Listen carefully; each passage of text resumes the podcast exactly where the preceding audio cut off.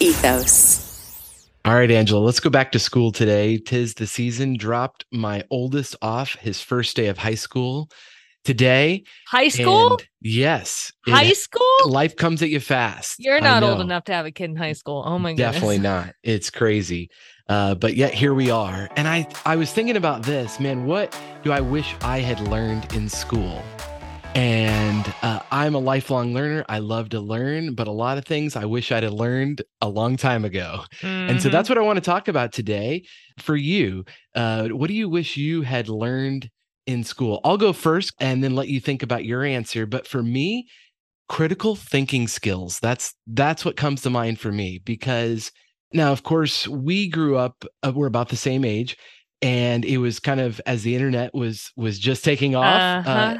everybody had their AOL uh, screen name, oh yes. and and so we didn't always we didn't have google at that point so we weren't googling things yet i actually went to the research library and when i couldn't get to the library i called the library and asked the research librarian to look up things for me and that was uh you know that's how we did it back then that was my google but i never really uh thought about my thinking and that sounds kind of weird to say think about your thinking but it has been a profound difference uh, since i became an entrepreneur about six years ago uh, because there's no boss telling me what to do. Now I have Mhm. clients that have requests. They there's things they're expecting of me.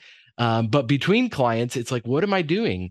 And I kind of was born on the run.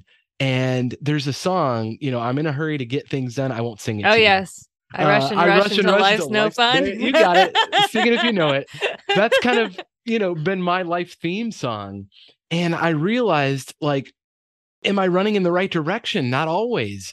I need to stop and actually reflect about what I'm trying to accomplish. So for me, critical thinking informs everything else I do. And more importantly, sometimes what I don't do. And isn't it a shame that that's not a class? Maybe it's a class for some, but I didn't have a critical thinking class. Like, uh, what is it that I truly want?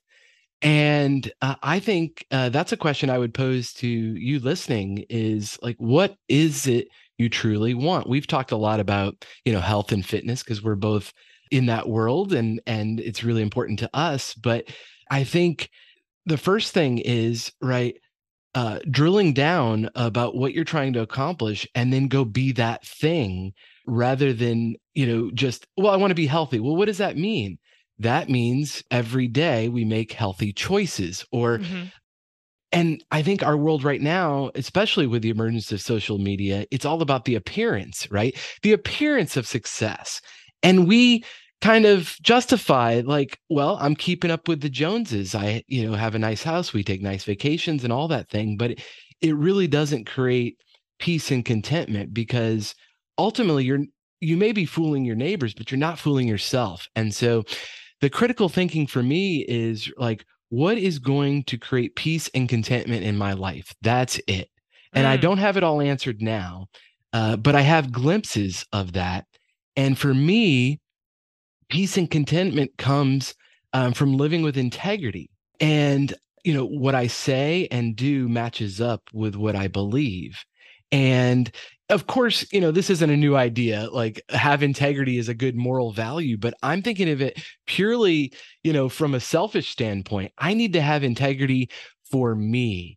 Yeah. uh, and your actions reveal what you choose. It's not all not always what you truly want so you may want success you may want a you know thriving family you may want health. All of these things are good things to want uh, but then do your daily choices match up with those goals? And we shortcut it too often and you know the ends never justify the means.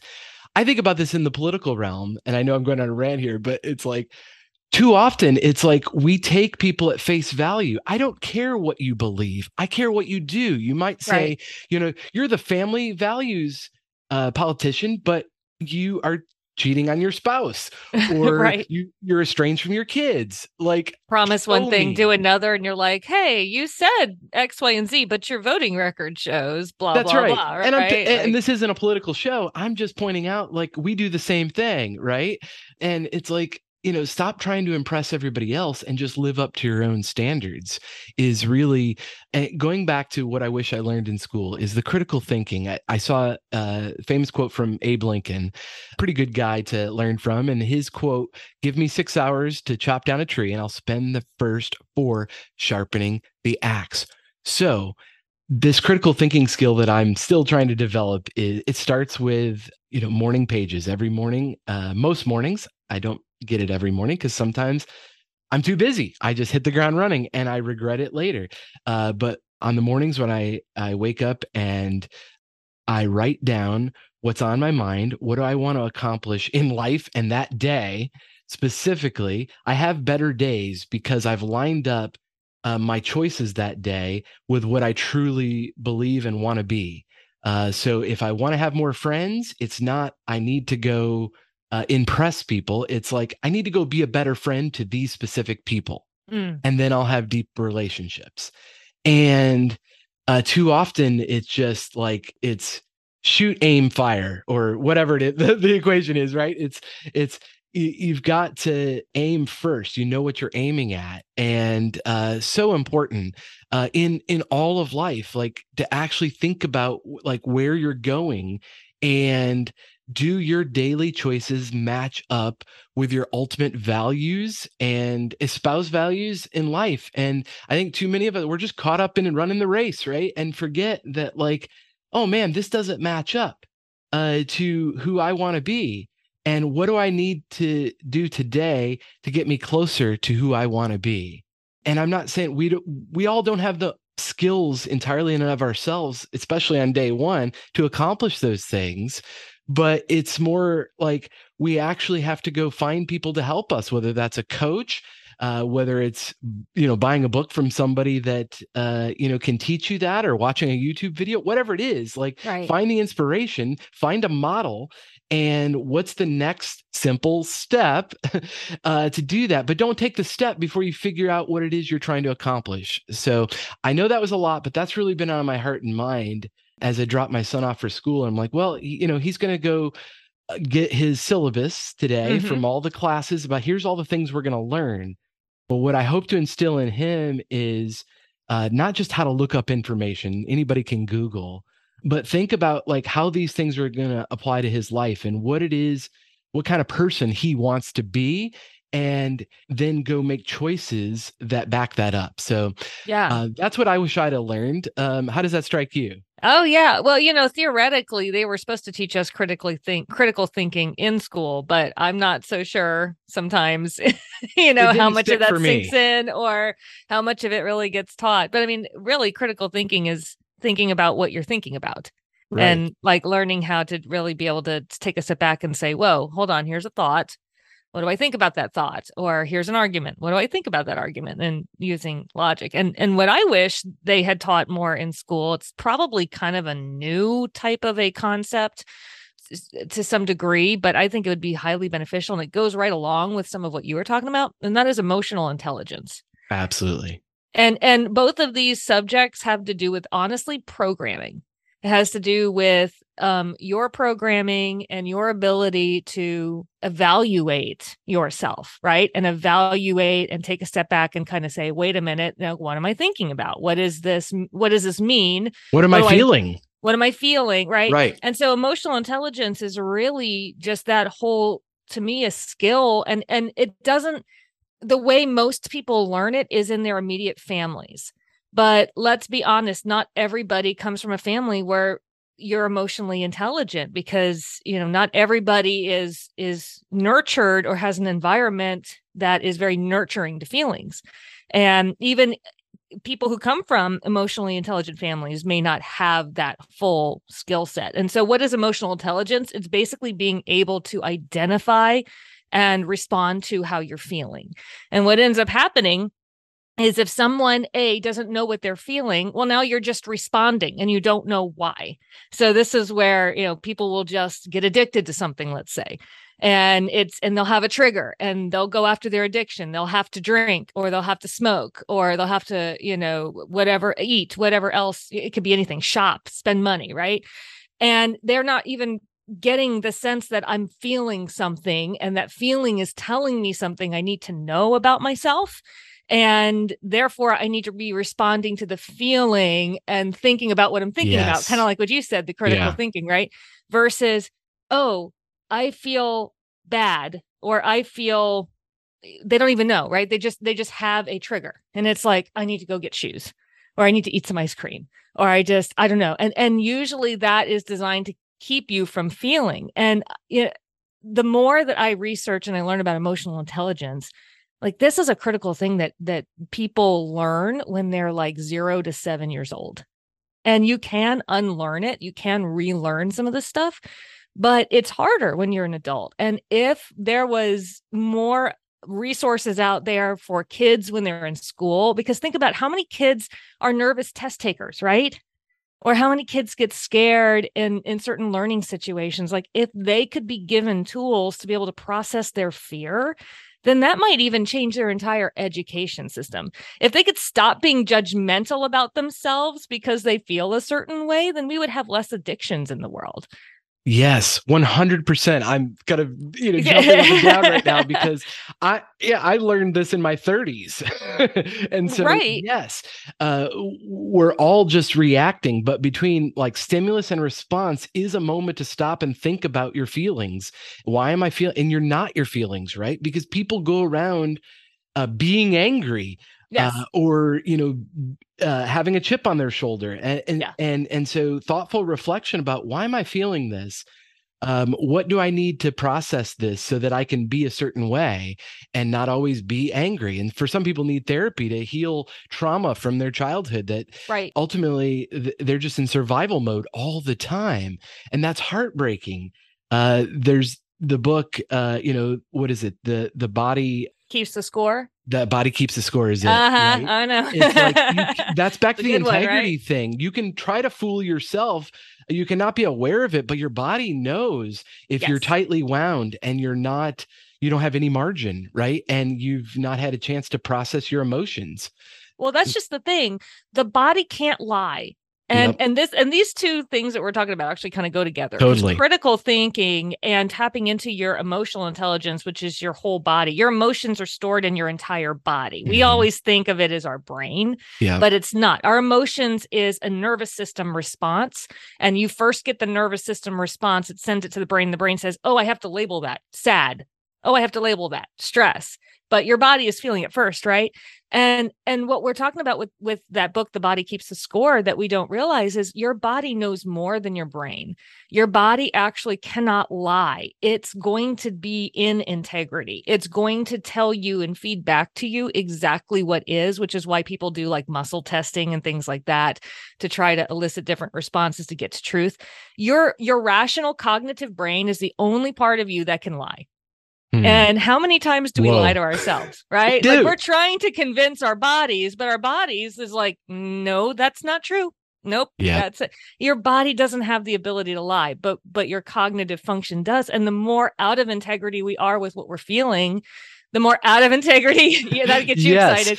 Well, because Maybe. we that's why you talked about all the addictions, and it might uh, be a socially acceptable uh, addiction you know scrolling social, social media, media, whatever it is like you're just numbing your mind because yes. you're not in, in integrity yeah. uh, but i heard this on a, a, podcast recently i highly recommend it's dr um, andrew huberman the, the podcast is called the huberman lab and he had on uh, a phd professor of psychology from new york university uh, and they were talking about uh, goal setting and achieving goals and um, it, it's a really fascinating episode. I'll put the link in the show notes here.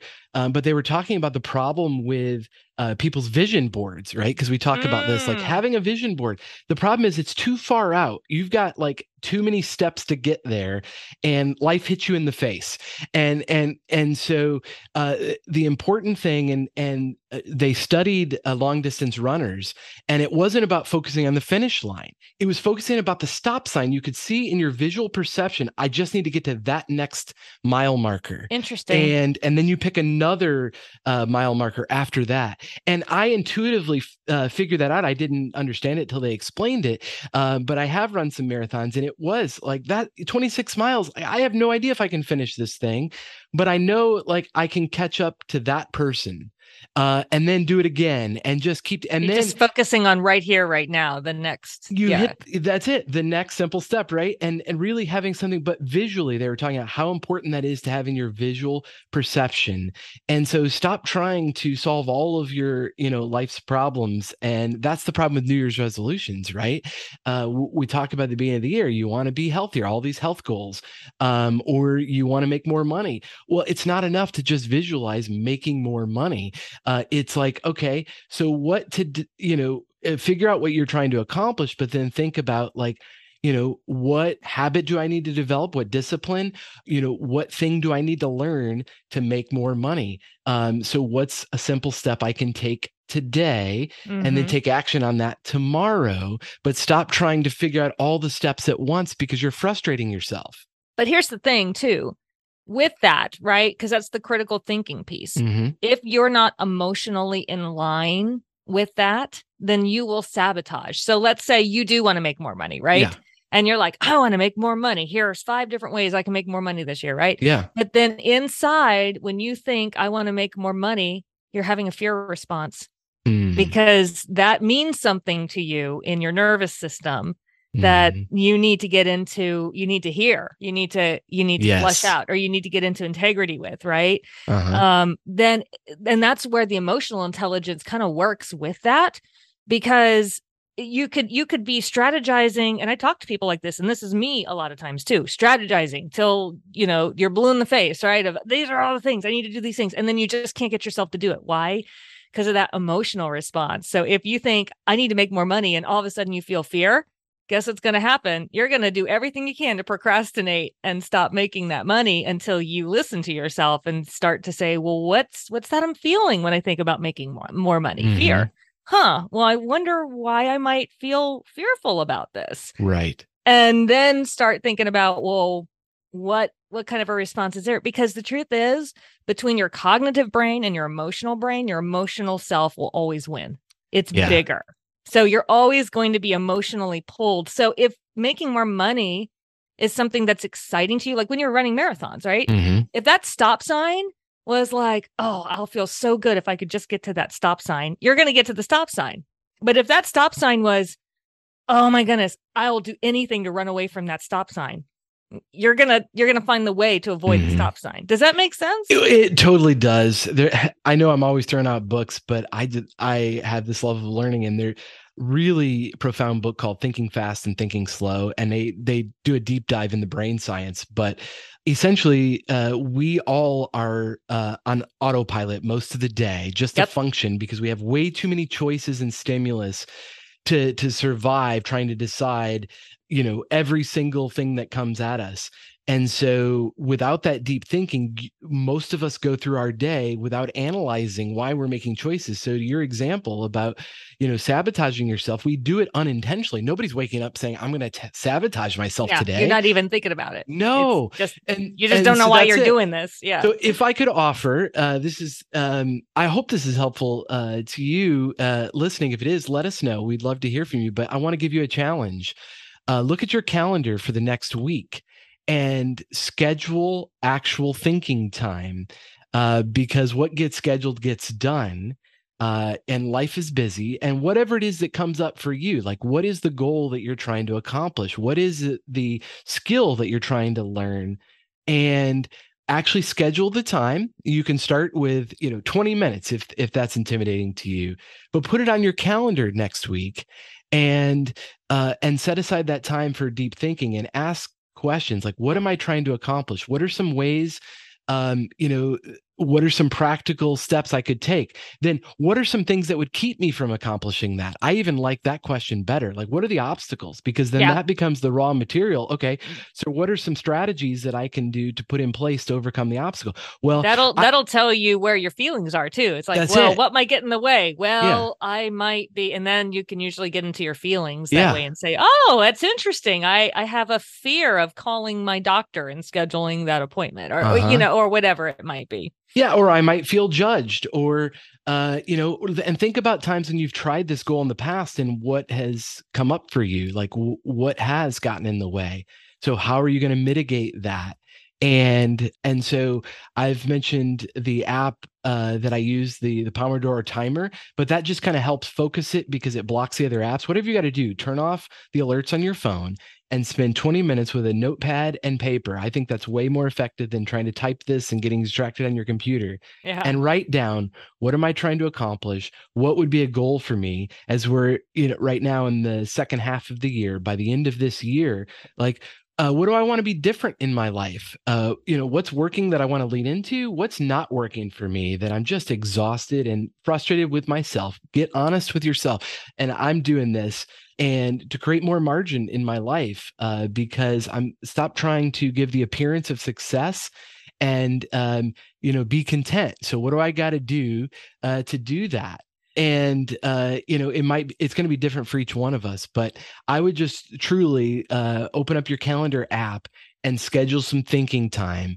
And it sounds so silly uh, but it works and i hope that works for you. Send us a text and let us know uh, if you schedule the thinking time and what came up for you or if you need some help kind of clarifying what those goals are um, that's what we're here for on the next simple step podcast. The number 559 574 3210. We'll talk to you next time. Thanks for listening.